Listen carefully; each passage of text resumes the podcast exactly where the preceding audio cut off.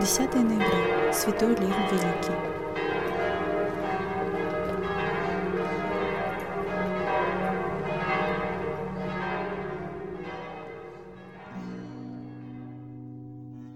Благодарю Тебя, Господь, за все, что в жизни я имею, Твою безмерную любовь, за то, что я живу и верю, Ты мой покров, моя любовь.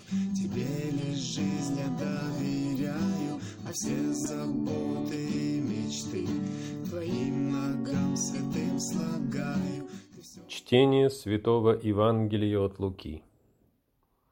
В то время, идя в Иерусалим, Иисус проходил между Самарией и Галилеей, и когда входил он в одно селение, встретили его десять человек прокаженных, которые остановились вдали и громким голосом говорили: «Иисус, наставник, помилуй нас». Увидев их, Он сказал им: «Пойдите, покажитесь священникам». И когда они шли, очистились. Один же из них, видя, что исцелен, возвратился, громким голосом прославляя Бога, и пал ниц к ногам Его, благодаря Его. И это был самарянин. Тогда Иисус сказал: «Не десять ли очистились? Где же девять? Как они не возвратились воздать славу Богу, кроме сего иноплеменника?»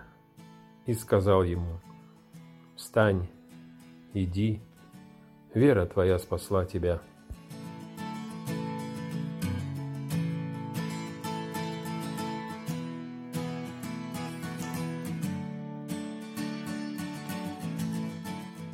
Какие ассоциации возникают у вас в голове при словах «День благодарения»? Американский фильм? Индейка? До сегодняшнего дня в моей голове были именно эти картинки.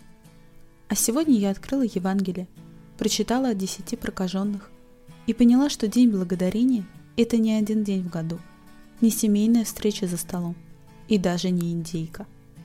День благодарения – это когда я замечаю большие и маленькие чудеса в моей жизни и прихожу к Богу, возможно, всего лишь мыслях, чтобы прославить Его. Вроде бы все просто, не так ли? Но иногда вернуться и сказать Богу спасибо необычайно трудно. Великих чудес со мной не случается. А в суете будней и погони за разными благами я перестаю ощущать ежедневную новизну таких даров, как зрение, чувство вкуса, слух, дыхание. Я воспринимаю друзей, крышу над головой, тепло от батареи и умение читать и писать как должное. Я не думаю о том, что и моя вера – это тоже Божий дар. Дети обладают чудесным даром делать акценты на простых и важных вещах. На одной катехизации проходили сотворение мира. И им предлагали, чтобы они искали, каким образом нам полезны Божьи дары в природе. Солнце греет землю и помогает расти. Реки дают нам воду, и в них можно купаться. Деревья отдают нам древесину, для мебели очищают воздух. А еще из деревьев делают бумагу, добавила с важным видом шестилетняя девочка. Когда занятия закончились, они молились и благодарили Бога за все Его творение. Катехизатор попросила детей подумать о чем-то, что им очень нравится в природе, и сказать свою молитву примерно так: «Боже, я благодарю Тебя за то, что Ты сотворил снег, потому что я так люблю играть в снежки». Каждый говорил что-то свое. Кто-то благодарил... Кто-то благодарил за звезды, кто-то за кошку, кто-то за дождь. Когда очередь дошла до той самой шестилетней девочки, она важно произнесла свою благодарность. «Господи, спасибо Тебе за деревья, потому что у нас есть так много бумаги». Видите, оказывается, как все просто. Не нужно ждать, чтобы Господь совершал великие чудеса в моей жизни, чтобы прийти к Нему с благодарностью. Каждый день может стать днем благодарения, если только я способна поблагодарить Бога за бумагу.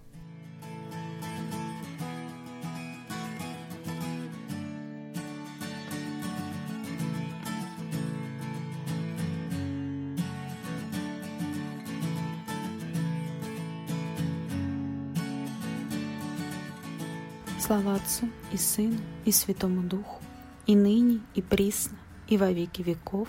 Аминь.